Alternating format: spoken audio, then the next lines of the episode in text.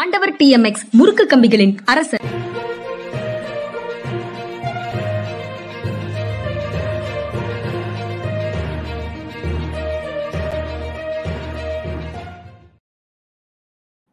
வணக்கம் இது மனிதா மனிதா. அரசியல் திறனாய்வாளர் ஓய்வு பெற்ற ஐஏஎஸ் அதிகாரி திரு பாலச்சந்திரன் அவர்களை வரவேற்பதில் பெரும் மகிழ்ச்சி. வணக்கம் சார். வணக்கம்ங்க வணக்கம். நம்ம ஏற்கனவே பேசிக்கிட்டு இருந்த ஒரு செய்தியினுடைய தொடர்ச்சி தான் சார் மண்ணின் சட்டத்தை மதித்து நடங்க அப்படின்னு ஒன்றிய அரசு மேல உச்சநீதிமன்றம் தன்னுடைய அதிருப்தியை கண்டனத்தை வெளிப்படுத்தி இருக்கிறது. அரசு தலைமை வழக்கறிஞர் உட்பட அவங்க கிட்ட வந்து கொலிஜியம் தொடர்பாக நான் எங்களுடைய பரிந்துரைகளை ஏற்காமல் ஒன்றரை வருஷ காலத்துக்கு பெண்டிங்ல வச்சிருக்கிறாங்க. நீங்க இதுதான் சட்டம்னு ஆனதுக்கு பிறகு அதை நடைமுறைப்படுத்த வேண்டியது தானே அப்படின்னு கொஞ்சம் கடுமையை வெளிப்படுத்தி இருக்கிறார்கள் உச்சநீதிமன்ற நீதிபதிகள். நீங்க எப்படி பார்க்கிறீங்க? தேவையான கடுமை தாங்க என்ன இந்த மாதிரி இந்த அரசு இல்லை இதுக்கு முந்தின அரசு இது மாதிரி தான் பண்ணுவாங்க. முடிஞ்ச மட்டும் விளையாண்டு பார்ப்போம் அப்படிங்கிற ஒரு டெண்டன்சியோடு இருப்பாங்க. அதனால இந்த மாதிரியான கடுமையான வார்த்தை பிரயோகம் சில சமயங்களில் தேவைப்படுது அப்படிங்கிறது நிஜம்தான். The collegium is not the best choice but it is the best choice in the given circumstances அப்படிங்கிறதா உண்மை. அதாவது இது எல்லாத்தையும் அரசியல்வாதிகள் கையில் இன்னைக்கு கொடுத்தோம்னா அவங்க வந்து தங்களுடைய கொள்கை பிடிப்புள்ள அவங்க இவர்களாக யார் இருக்காங்கன்னு பார்த்து அவங்கள மட்டுமே ஜட்ஜா போடுற ஒரு கொடுமை நடக்க முடியும். முதிர்ச்சி அடையாத ஒரு ஜனநாயகத்தில் இப்படிப்பட்ட ஒரு கட்டாயங்கள் இருக்குது காலத்தின் கட்டாயமாக நமக்கு இருக்குது அப்படி இருக்கும்போது இவங்க வந்து அவங்க இந்த ஜுடிஷியல் கமிஷன் சொல்லி ஒரு சட்டத்தை போட்டு பார்த்தாங்க. அதை வந்து இவங்க சுப்ரீம் கோர்ட் வந்து ரிஜெக்ட் பண்ணிட்டாங்க. இன்னைக்கு உள்ள சட்டம் கொலிஜியம் தான். அப்போ அந்த சட்டத்தை மதித்து தான் நடக்கணும். அதை மதிச்சு நடக்காம இந்த மாதிரி ஒன்றரை வருஷம் தாமதப்படுத்திருந்தாங்க ஜார்ஜ் ஜார்ஜ்னு நினைக்கிறேன். அந்த ஜட்ஜை வந்து தாமதப்படுத்தி தாமதப்படுத்தி ஏன்னா அவர் வந்து உச்சநீதிமன்ற நீதிபதி ஆகிற வாய்ப்பு இருந்தது. அந்த கொலிஜியம் சொன்ன தேதியில போட்டிருந்தா. அவர் வந்து இவங்களுக்கு விரும்பாத ஒரு தீர்ப்பை கொடுத்து விட்டார் அப்படிங்கிற ஒரே காரணத்துக்காக இப்படி பண்றாங்க. அப்படி இருக்கும்போது கொலிஜியம் சொன்னதை சீக்கிரமா வந்து நீங்க வந்து ரெக்கமெண்டேஷன்ஸ் ஏத்துக்கணும்னு இவங்க தங்களுடைய அதிருப்தியை வெளிப்படுத்தி இருக்கிறது சரிதான் நினைக்கிறேன். சரி. வழக்கமாக நம்ம வந்து நீதித்துறையில வழக்குகள் நிலுவையில இருக்கு. எக்கச்சக்கமா கோடிக்கணக்கான லட்சக்கணக்கான வழக்குகள் வந்து நிலுவையில இருக்கு. காலி இடங்கள் நிரப்பாமல் இருக்கு அப்படின்ற மாதிரி செய்திகள் எல்லாம் பார்க்கும்போது அது நீதித்துறை சார்ந்த குறைபாடுகளாக நம்ம மனசுல ஒரு தோற்றம் வருது.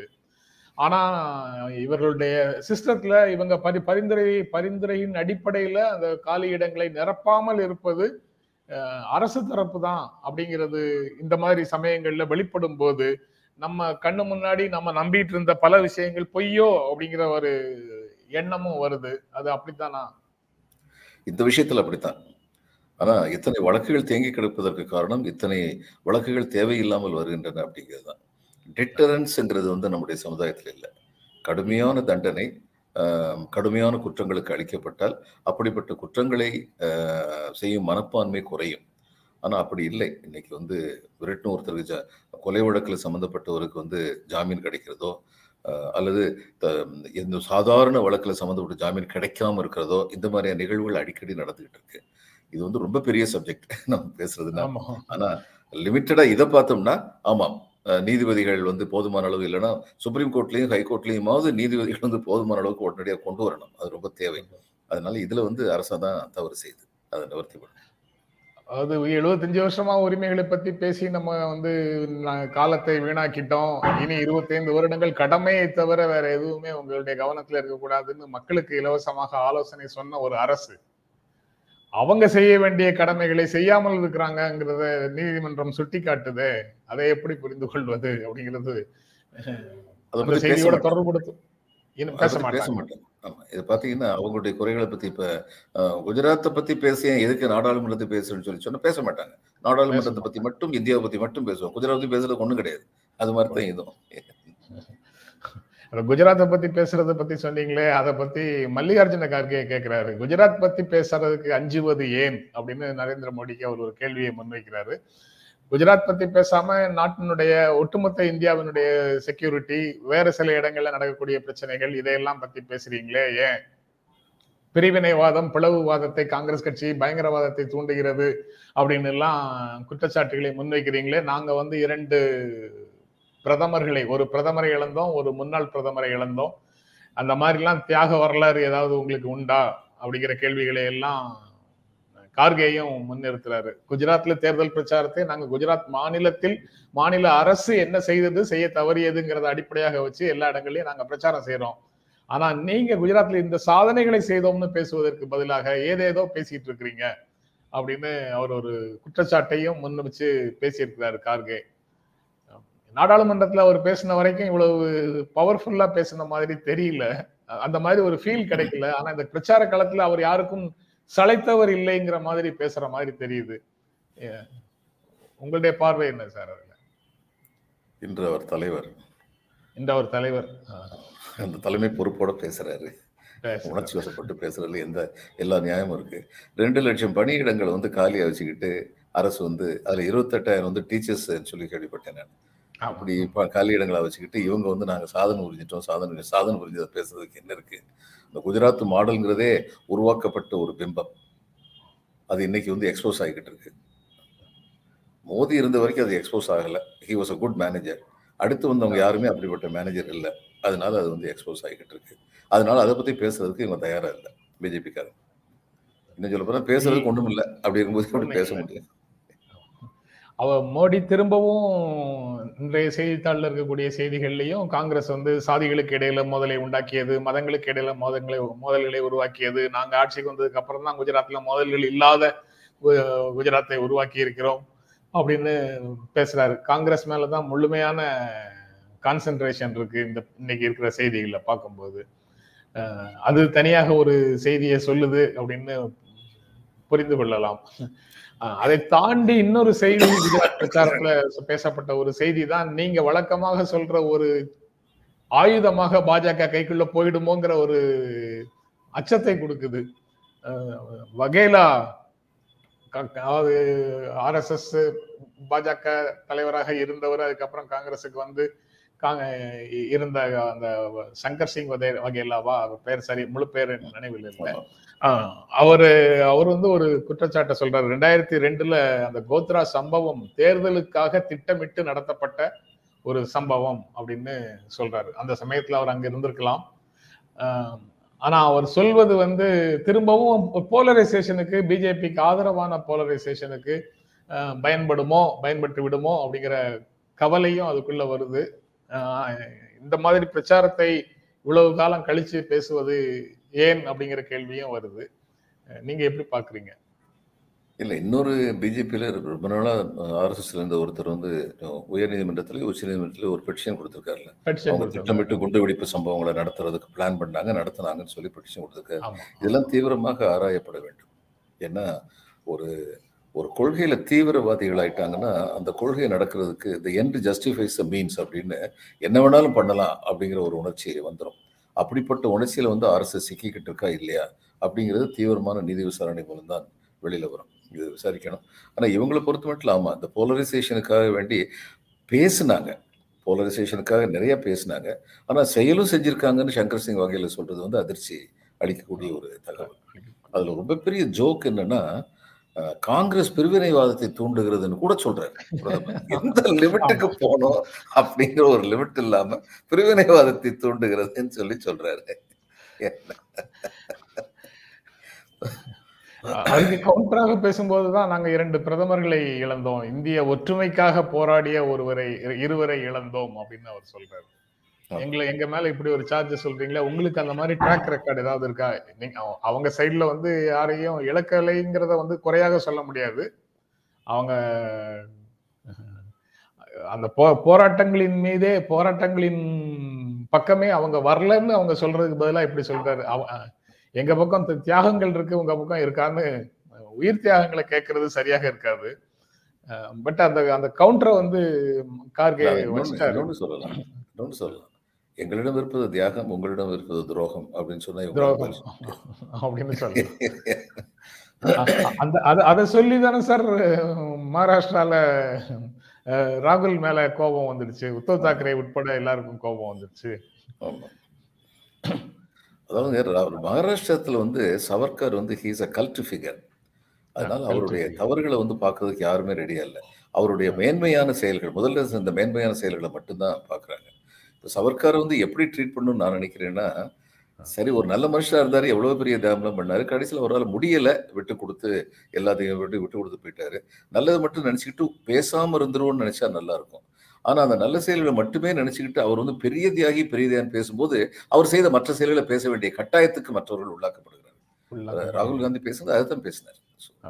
நீங்க கல்ட் ஃபிகர் அங்க அவர் சாவர்கர் அப்படின்னு சொன்னீங்கல்ல அவ்வளவு அப்படி ஒரு வழிபடும் தெய்வமாக வச்சிருக்கக்கூடிய நபர்கள் மேல கடுமையான விமர்சனை வை விமர்சனத்தை வைக்கிறது பலருடைய இயல்பாக இருக்காது அவங்க எல்லாரும் இப்ப. பாரதிய ஜனதா கட்சியே எடுத்துட்டீங்கன்னா ஒவ்வொரு பகுதியில இருக்கக்கூடிய கல்ட் ஃபிகர்ஸ் எல்லாரையும் தனதாக்கி கொள்வதற்கு தான் அவங்க முயற்சி செய்யறாங்க அந்த கல்ட் ஃபிகர்ஸோட ஒரு மோதி பார்க்கிறது சமூகத்துல அதிகாரத்துல அது இருக்கக்கூடியவர்களோட மோதி பார்க்கிறது அது சமூக அதிகாரம் பண்பாட்டு அதிகாரம் எல்லா இடங்கள்லயும் இருக்கக்கூடியவர்களோட மோதி பார்க்கறது.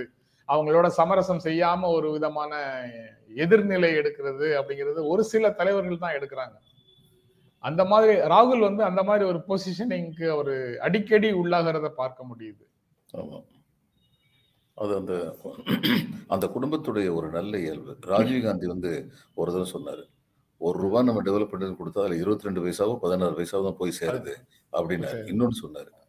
நம் கட்சி புரோக்கர்களுடைய கூடாரமாக மாறிவிடக்கூடாதுன்னு சொன்னார். இது மாதிரிலாம் அவங்க தைரியம் வந்து சொல்லிடுவாங்க அந்த ஃபேமிலிக்கு இருக்க ஸ்டேச்சர்னால சொல்லிடுறாங்கன்னு நினைக்கிறேன். இங்க வந்து அந்த ஆன்லைன் சூதாட்ட மசோதால கையெழுத்து போடாம ஆளுநர் காலம் தாழ்த்துகிறார். அதனால அந்த அவசர சட்டம் காலாவதி ஆயிடுச்சு ஞாயிற்றுக்கிழமையோட.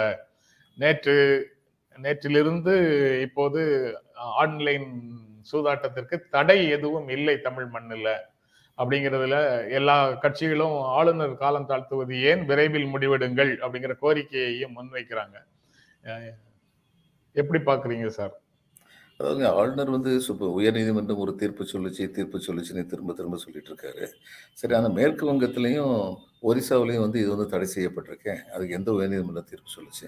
அப்போ இவங்க முதல்ல போட்ட சட்டத்தில் வந்து சில குறைபாடுகள் இருந்ததுனால அவங்க வந்து அதை வந்து டிக்ளேர்டு இன்வேலிட்னு சொல்லியிருக்கலாம். இப்போ இதெல்லாம் திருத்தி இருக்கும்னு சொல்லி இந்த சட்டமன்றத்தை சட்டமன்றத்தை சட்டமன்றத்தின் பெரும்பான்மை பலம் கொண்ட இந்த அமைச்சரவை சொல்லும் பொழுது அதுக்கு அவர் டக்குன்னு சொல்லி அதுக்கு அப்ரூவல் கொடுக்கணும் ஒன்று இன்னொன்று இந்த கேள்வி எழுப்புறதுக்கு எதுக்கு அவருக்கு இவ்வளவு நேரமாகுது. இந்த சட்டம் காலாவதி ஆகிறதுக்கு நாலு நாளைக்கு முன்னாடி இந்த அவசர சட்டம் காலாவதிக்கு நாலு நாளைக்கு முன்னாடி எதுக்கு அனுப்புறாரு? இன்னைக்கு இந்த அவசர சட்டம் காலாவதி ஆயிடுச்சு. இதனால வந்து பாதிக்கப்பட்டவங்க யாராவது வந்து தற்கொலை எல்லாம் பண்ணிக்கிட்டாங்கன்னா அதுக்கு யார் பொறுப்பாளி ஆவாங்க? அதனால இதெல்லாம் வந்து இது இது நெருப்புடன் விளையாடக்கூடாது. அவ்வளவுதான் சொல்ல முடியும். லீகல் பொசிஷன் வந்து அவர் ஏற்கனவே ஒரு முறை விளக்கம் கேட்டு திருப்பி அனுப்பியிருக்கிறாரு. இப்போ அவங்க வந்து விளக்கம் சொல்லி கொடுத்துட்டாங்க. இனி வந்து அவரை அப்ரூவ் பண்றதை தவிர வேற வாய்ப்பே அவரிடத்துல இல்லை அப்படிங்கிறது தானே யதார்த்தமான நிலைமை. உடனடியாக அதை பண்ண முடியும் அப்ரூவ் எடுக்கலாமே அதுதான் கான்ஸ்டியூஷன் சைலண்ட் திரும்ப திரும்ப அதுதான் சொல்றாரு. நீங்க கான்ஸ்டியூஷன் காட்டுங்க எத்தனாம் தேதி இத்தனாம் தேதிக்குள்ள பண்ண சொல்லியிருக்கா? அப்போ நான் எப்போ வேணாலும் பண்ணலாமே அப்படின்னு ஒரு சின்ன பிள்ளை மாதிரி பேசுறாரு. அதான். அதற்கு இடையில அன்- அன்புமணியினுடைய ஸ்டேட்மெண்ட் ஒன்று இருக்கு. அதுக்கு இடையில ஏதாவது நபர்கள் இறந்து போனாங்க அல்லது மோசமான நிலைக்கு போனாங்கன்னா அது அவ்வளவுக்கும் ஆளுநர் தான் பொறுப்பு அப்படின்னு இன்னொரு கடுமையான நிலையை அவரும் எடுக்கிறார்.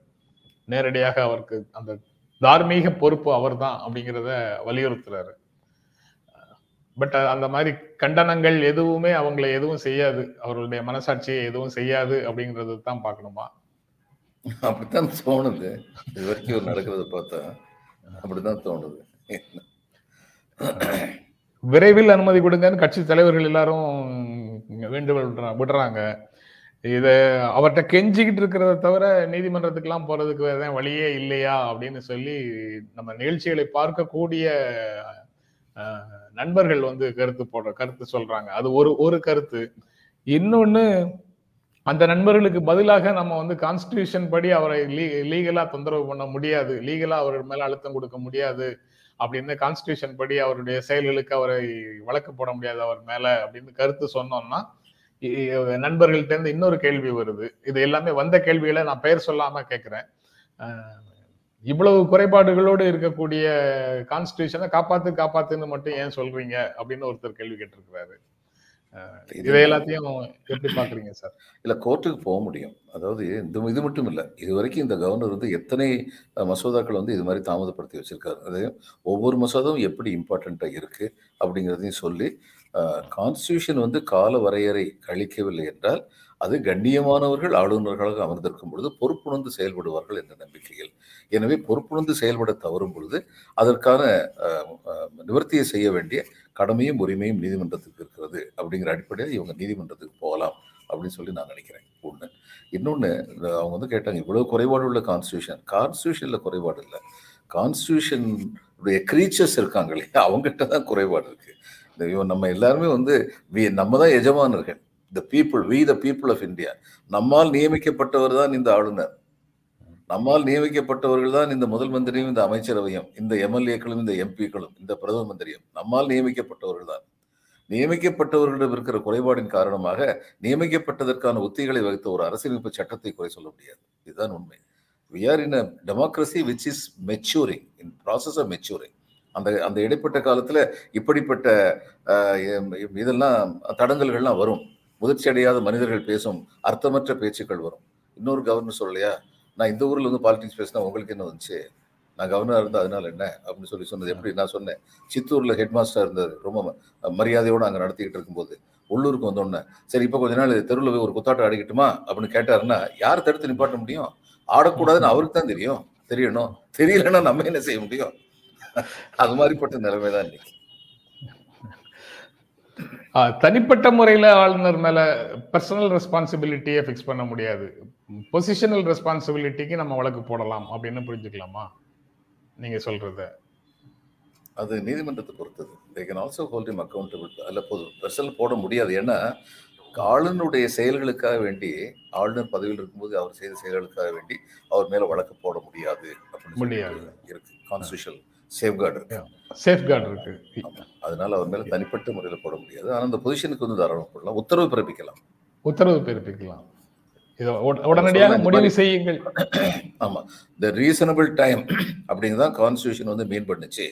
ரீசனபிள் டைம் அப்படிங்கிறது உங்களுக்கு ஒரு மாதம் நீங்க எடுத்துக்கலாம் ரெண்டு மாதம் எடுத்துக்கலாம் மூணு மாதம் அதாவது ஒரு மாதம் எடுத்துக்கிட்டு அதுக்குள்ள உங்களால வந்து இதுக்கு ஒரு தீர்வு காண முடியலன்னா உங்களுக்கு ரெண்டே ரெண்டு வழி தான் இருக்கு. ரெஃப்யூஸ் பண்ணி அனுப்புறது. அல்லது திருப்பி அனுப்பி அவங்கள வந்து விளக்கம் கேட்குது. இந்த ரெண்டு தான் நீங்கள் செய்ய முடியும். அந்த ரெண்டையும் தான் நீங்கள் வந்து குறிப்பிட்ட காலக்கெடுவை நீங்களே விதிச்சுக்கணும். அப்படி விதிக்கவில்லை என்றால் ஒரு மாதம் என்பது சரியான காலக்கெடுவாக நாங்கள் நினைக்கின்றோம். அப்படின்னு சொல்லி அவங்க சொல்லிடலாம் பிரச்சனை என்னென்னா ஒரு சட்டமன்றம் வந்து கான்ஸ்டியூஷனுக்கு எதிரான ஒரு தீர்மானத்தை நிறைவேற்றியிருக்காங்க சட்டம் போட்டிருக்காங்க. அப்படிங்கிற சூழ்நிலை வருமோ? அப்படிங்கிற பயத்தினால தான் இந்த கால வரம்பில்லாமல் அவர் காத்திருக்க வைக்கலாம் ஃபைல்னு சொல்லி கொடுத்துருக்காங்க அந்த காலத்தில். ஏன்னா அந்நியாரம் வந்து இந்தியாங்கிற நாடு வந்து emotionally people had not become Indians அப்படிங்கிற ஒரு பயம் இருந்ததுனால அதை வச்சாங்க. இன்னைக்கு அதை வச்சு இவங்க வந்து விளையாண்டுட்டு இருக்காங்க. இது வந்து கான்ஸ்டியூஷனை மீறி நடக்கக்கூடிய செயல் இல்லை.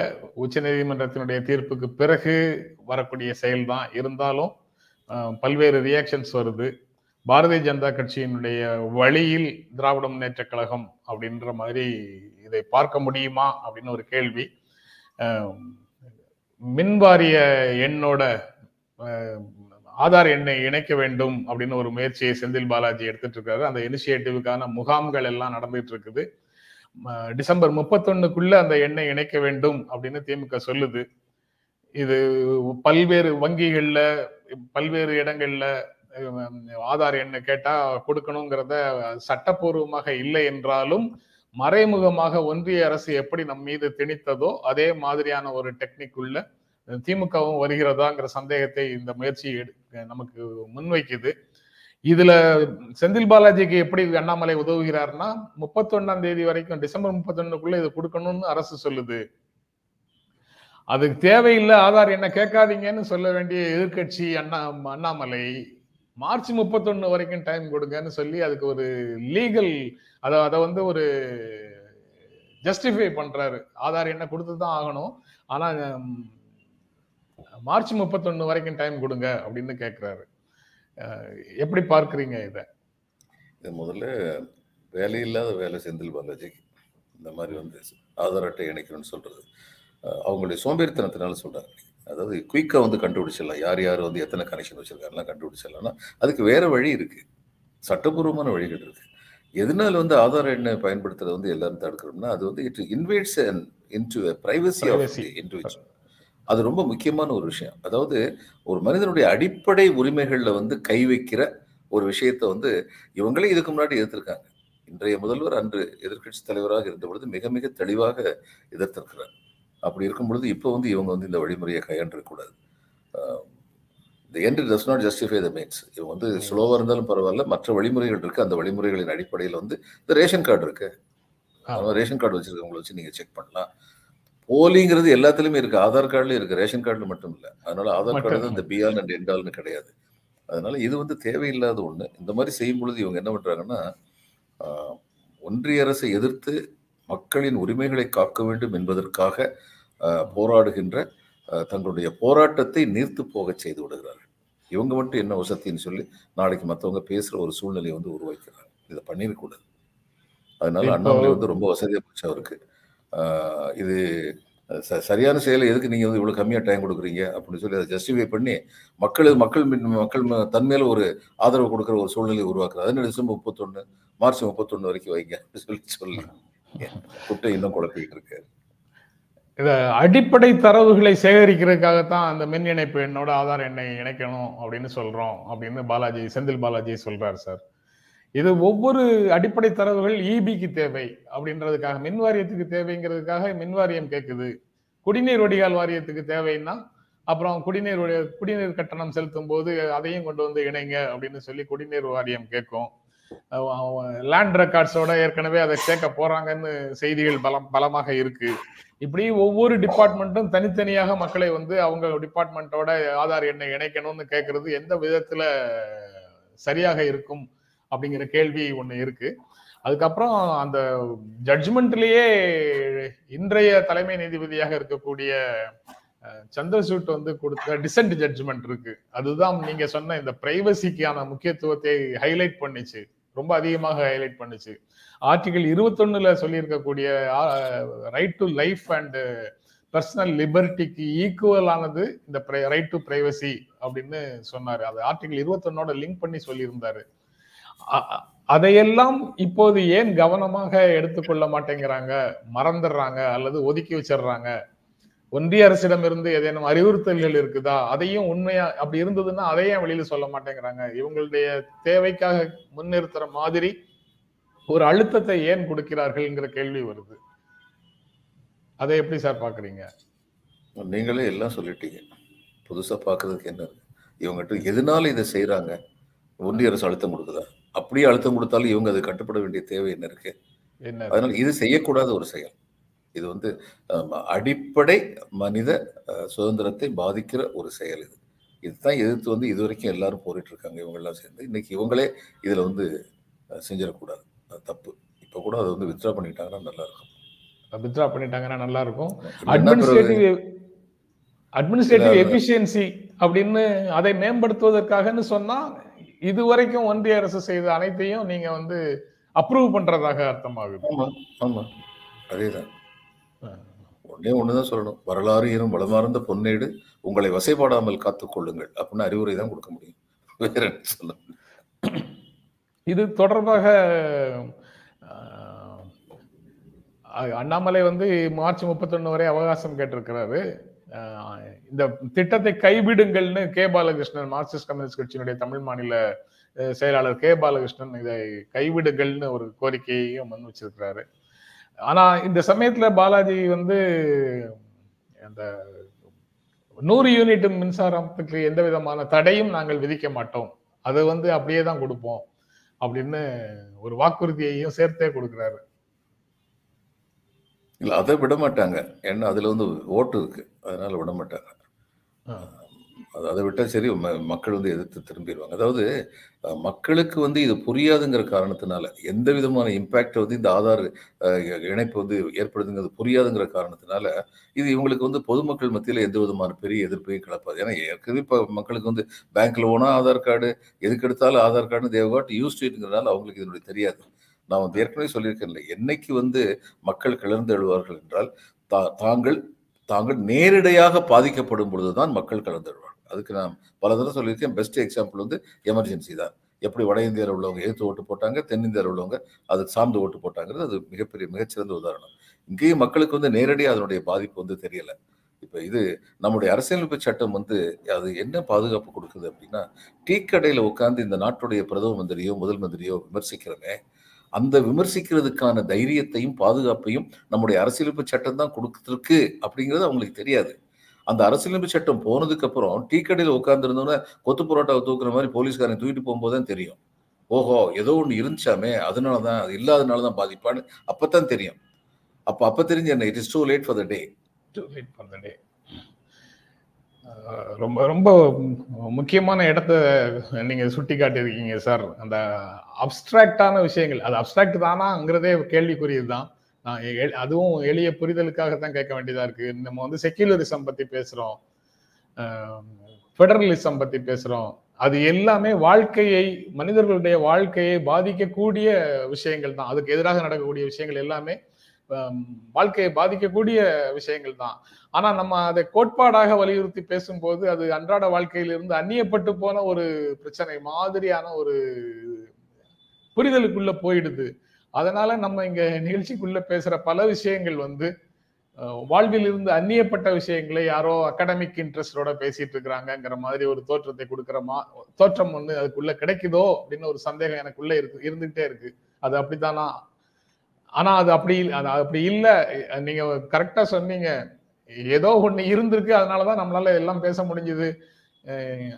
அதை தூக்கிட்டதுனால இப்ப நம்ம நம்மளே எங்க தூக்கிட்டு போயிட்டாங்க அப்படிங்கிறது புரியும் போதுதான் அது புரியும்னா ரொம்ப காலம் ரொம்ப காலம் ஆயிடுமோ அப்படிங்கிற கவலையும் வருது. நீங்க எப்படி பாக்குறீங்க? உண்மைதான். அதாவது இங்கே நம்மகிட்ட பேச நம்முடைய பேச்சுக்களை கேட்குறவங்கள பல பேர் வந்து இந்த த- இதனுடைய தீவிரத்தை உணர்ந்தவங்களா இருக்காங்கங்கிறது ஒரு சந்தோஷம். அதாவது நிச்சயமா அரசியல் சட்டம்னா என்ன அது கொடுத்துருக்கிற பலன்கள் என்ன அப்படிங்கிறது உணர்ந்தவங்களா இருக்காங்க. ஆனால் இது ஒரு சின்ன கூட்டம். நாட்டின் பெரும்பான்மையில் வந்து என்னன்னா அவங்களுக்கு அரசியல் சட்டத்தை பற்றி தெரியாது. நான் அதனால தான் திரும்ப திரும்ப சொல்லிட்டே இருக்கேன். அரசியல் சட்டத்தை வந்து ஒரு தனி பாடமாக ஆக்கணும். பள்ளி மாணவர்களுக்கு தனி பாடமாக ஆக்கணும். நீங்கள் பிஎஸ்சி படிச்சவங்களுக்கு எம்எஸ்சி படித்தவங்களுக்கு அரசியல் சட்டத்துடைய இது தெரியாது. என்னென்ன சேஃப்கார்டில் நமக்கு இருக்குன்னு சொல்லி தெரியாது. அதனால அது ஒரு பாடமாக்கிறனால தான் மக்கள் மத்தியில் அது பரவலாக உணரப்பட முடியும். ஆனால் அது கண்டிப்பாக செய்யணும். சோதன் லேட்டர்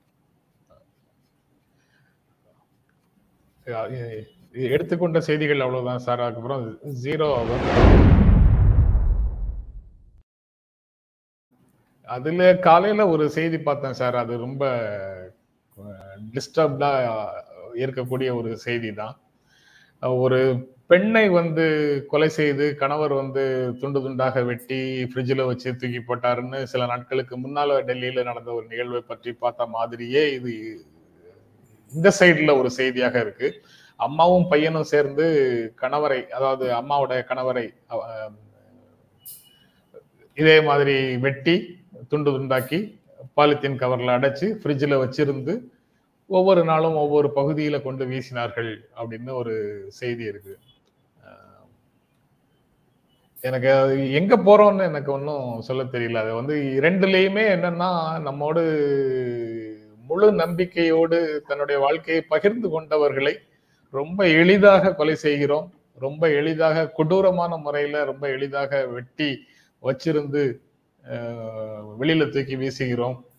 அப்படிங்கிறது எல்லாமே நம்ம எந்த மக்கள் மேல நம்ம நம்பிக்கையை வைத்து பேசிக்கொண்டிருக்கிறோமோ அந்த மக்களுடைய உணர்வுகள் வேறு எங்கேயோ போகுதோ அப்படிங்கிற மாதிரி கவலைகள் எல்லாம் வர ஆரம்பிக்குது. இந்த பிரச்சனையை எப்படி பார்க்கணும்னு நினைக்கிறீங்க? வெறும் எமோஷனல் பிரச்சனைகளாக பார்க்கணுமா? இல்ல ஒரு கல்ச்சுரலாவே வி ஆர் டிட்டோரியேட்டிங் அப்படின்னு பார்க்கணுமா? இப்போ நீங்க சொன்ன அத்தனை முதல் கொலைக்கு தான் பொருந்தும். ரெண்டாவது கொலையில வந்து காரணங்கள் பார்த்தோம்னா இவர் வந்து இந்த அம்மாவுக்கு இவர் மூன்றாவது கணவர். இவருடைய இரண்டாவது கணவர் மூலம் பிறந்த மகன் தான் அவருடைய ஐயா. கொலையை வந்து இருக்காரு அந்த மகனுடைய மனைவியை வந்து இவர் தவறான கண்ணோட்டத்தோட பார்த்தாரு அப்படின்னு சொல்லி அவங்களுக்கு கோவம் இருந்திருக்கு அதையும் தவிர இவர் ஏற்கனவே இன்னொரு கல்யாணம் பண்ணி அதன் மூலம் குழந்தைகள் இருக்குங்கிறத மறைச்சிருந்திருக்காரு. அந்த குழந்தைகளுக்காக வேண்டி இவர் வந்து இவங்களுடைய நகையை வித்து அனுப்பியிருக்காரு. இப்படிலாம் அவங்களுக்கு வந்து தி அக்யூமுலேட்டட் ஆங்கர் அது வந்து ரொம்ப Anger. இருந்திருக்கு. இந்த விஷயத்து ரொம்ப இருந்திருக்கு. அந்த இப்ப தற்கொலையோ கொலையோ ஆஹ், எவ்- எவ்வளவு கான்டம்ப்ளேட் பண்ணியிருந்தாலுமே கூட அந்த நிமிஷத்துல வந்து மனசு வந்து எப்படி இருக்கோ அதை பொறுத்து தான் கொலையோ தற்கொலையோ நடக்குது. அப்படி இல்லைன்னா கொலையும் தற்கொலையும் வந்து தவிர்க்கப்படும். அப்போ இவங்களுக்கு அந்த அளவுக்கு இவர் வந்து கோபத்தை உண்டு பண்ணியிருக்கும் போது அந்த கோபத்தை தணிக்கிறதுக்கான வேறு வழிகள் இல்லாமல் இந்த மாதிரி பண்ணியிருக்காங்க அப்படிங்கிறது தெரியுது. ஆனால் எது வந்து அதிர்ச்சிக்குள்ளாக்குதுன்னா அதுக்கப்புறம் வந்து இருபத்தி Disposal. துண்டா வெட்டி டிஸ்போசல். பண்ண விதம் அப்படிங்கிறது வந்து நீங்க சொன்ன மாதிரி அந்த கல்ச்சரல் டீஜெனரேஷன் நடந்துகிட்டு இருக்கா அப்படிங்கிற ஒரு அச்சத்தை கிளப்புது. அது ரொம்ப ரொம்ப பயத்திற்குரிய ஒரு விஷயம். சமுதாயம் பயப்பட வேண்டிய ஒரு விஷயம். அப்படின்னு சொல்லி பார்க்குறேன். மனைவியை கணவன் கொலை செய்யறது கணவனை மன மனைவி கொலை செய்யறதுன்னு பல செய்திகள் டெய்லியே வருது சார் பேப்பர்ல. அதையெல்லாம் நம்ம வந்து ஒரு ஏதோ ஒரு கிரைம் அப்படிங்கிற மாதிரி கடந்து போறோம். அல்ல எக்ஸ்ட்ரா மேரிட்டல் ரிலேஷன்ஸ் தொடர்பாக சந்தேகங்கள் அந்த மாதிரி பல்வேறு விஷயங்கள் வந்து அதுக்கு காரணமாக இருக்கு. காரணத்தை வச்சுட்டு எல்லா செயல்களையும் நியாயப்படுத்த முடியாதுங்கிறது இருந்தாலும் அந்த எப்பவுமே சமூகத்துல அது இருந்ததா? இப்பதான் நியூஸ்ல அதிகமாக பாக்குறோமா? அப்படிங்கிறதும் ஒரு பெரிய டவுட்டா இருக்கு. இல்லை இந்த எப்பயுமே சமூகத்தில் இருந்து இப்போ தான் நியூஸ் அதிகமாக பார்க்குறோங்கிறது வந்து நான் வேறு சில விஷயங்களை பார்த்துருக்கேன். பட்டியலின மக்களுக்கு ஏற்படுத்தப்படுகின்ற கொடுமைகள் பெண்களுக்கு நிராதரவான பெண்களுக்கு ஏற்படுத்தப்படுகின்ற கொடுமைகள் மாற்றுத்திறனாளியான உள்ளவங்களுக்கு ஏற்படுத்தப்படுகின்ற கொடுமைகள் இதெல்லாம் வந்து பல காலமாக காலங்காலமாக நடந்துகிட்டு இருந்தது. இன்னைக்கு இவைகள்லாம் செய்திகளாக வருவதுங்கிறது நான் ஒரு ஆரோக்கியமான விஷயமா பார்க்குறேன். அப்படி செய்தியாக வர்றதுனால தான் அதற்கு எதிர்த்த மனநிலை வந்து மக்கள் மனதில் உருவாகும் அப்படிங்கிறது வந்து ஆரோக்கியமான விஷயமா பார்க்குறேன். ஆனால் இது வந்து இந்த கணவன் மனைவி கொலை பண்ணுறது வந்து கணவன் கொலை பண்ணுறது இது அப்படி ஒன்று ரொம்ப தீவிரமாக பழைய காலங்களில் நடந்துக்கிட்டு இருந்த மாதிரி எனக்கு தோணுது. இப்போ சமீப காலத்தில் தான் இது வந்து கொஞ்சம் அதிகமாக ஆயிருக்குன்னு சொல்லி எனக்கு தோணுது. இதுக்கு ரெண்டு காரணம் வந்து இருக்குன்னு சொல்லி பார்க்குறேன். இப்போ மனைவி கணவனை கொலை பண்ணுறாங்கன்னா இப்போ கணவன் வந்து மனைவியை கொலை பண்ணுறாருன்னா அவர் இன்னொரு ம பொண்ணு மேலே ஆசைப்படலாம் இவங்க அதுக்கு இடம் கொடுக்காம இருக்கலாம் வேறு வழி இல்லை இவ போய் தொலைஞ்சார் வழியை நான் இன்னொரு கல்யாணம் பண்ண முடியாதுங்கிற இதனால் இதனால தீவிரத்தினால இருக்கலாம். அல்லது டவுரி எதிர்பார்த்து அந்த டவுரி கிடைக்காதனால இருக்கலாம். மனைவி வந்து கணவனை கொலை பண்ணுறாங்க அப்படிங்கும்போது சில காரணங்கள் அதாவது இன்னொரு பெண்ணு மேலே ஆசைப்படுறாருங்கிறது அடிப்படையான காரணம். அதையும் தவிர நம்ம நினைக்க நம்ம நினைக்கிறோமோ இல்லையோ விரும்புகிறோமோ இல்லையோ இதில் பொருளாதார காரணமும் இருக்குது அவங்க வந்து இவங்க இவரை வந்து சார்ந்து இருக்காங்க. இப்போ இவர் வந்து இவங்களை விட்டுட்டு போயிட்டா சரி அவங்க தெருவில் நிற்கணும் அப்படிங்கிற நிலைமை இன்னைக்கு இந்தியாவில் வந்து. பெரும்பான்மையான பெண்களுக்கு வந்து இருக்கு. அந்த பயமும் சேர்ந்து அந்த அச்சமும் சேர்ந்து இருக்குன்னு சொல்லி நினைக்கிறேன். இன்னொன்று வந்து விவாகரத்துங்கிறது வந்து நம்ம சமுதாயத்தில் வந்து ஒரு தப்பான ஒரு விஷயமா பார்க்கப்படுது அப்படிங்கிறது வந்து இதுக்கு ஒரு முக்கியமான காரணம். முடியலைன்னா ரெண்டு பேருக்கும் மனசு ஒத்து வரலைன்னா பிரிஞ்சு போயிடுறது நல்லது அப்படிங்கிற ஒரு நினைப்பு வர்றது நல்ல நல்லது. அதே சமயம் சின்ன சின்ன காரணங்களுக்காக பிரியறதுன்னு ஆரம்பிச்சாங்கன்னா பிரிஞ்சதுக்கப்புறம் அவங்களுக்கு தெரியும். வாழ்க்கையில் பாடம் படிச்சுக்குவாங்க. ஆனால் சேர்ந்து இருப்பது போன்ற ஒரு தோற்றத்தை ஏற்படுத்தி இருவருமே வாழ்க்கை குழப்பத்தை ஏற்படுத்தி அதன் காரணமாக இப்படிப்பட்ட கொடூர செயல்கள் நடக்கிறதுங்கிறது வந்து தவிர்க்கப்படும். சார், ரொம்ப நன்றி சார். இது தொடர்பாக பல்வேறு பார்வைகளை விளக்கமாக சொன்னீங்க. ரொம்ப நன்றி. நிகழ்ச்சியில் பா கலந்து கொண்டு உங்களுடைய கருத்துக்களை பகிர்ந்து கொண்டதற்கு எங்கள் நெஞ்சார்ந்த நன்றி. நண்பர்களே நீங்கள் கொடுத்துட்டு இருக்கிற ஆதரவுக்கும் எங்கள் அன்பும் நன்றியும். மீண்டும் சந்திப்போம்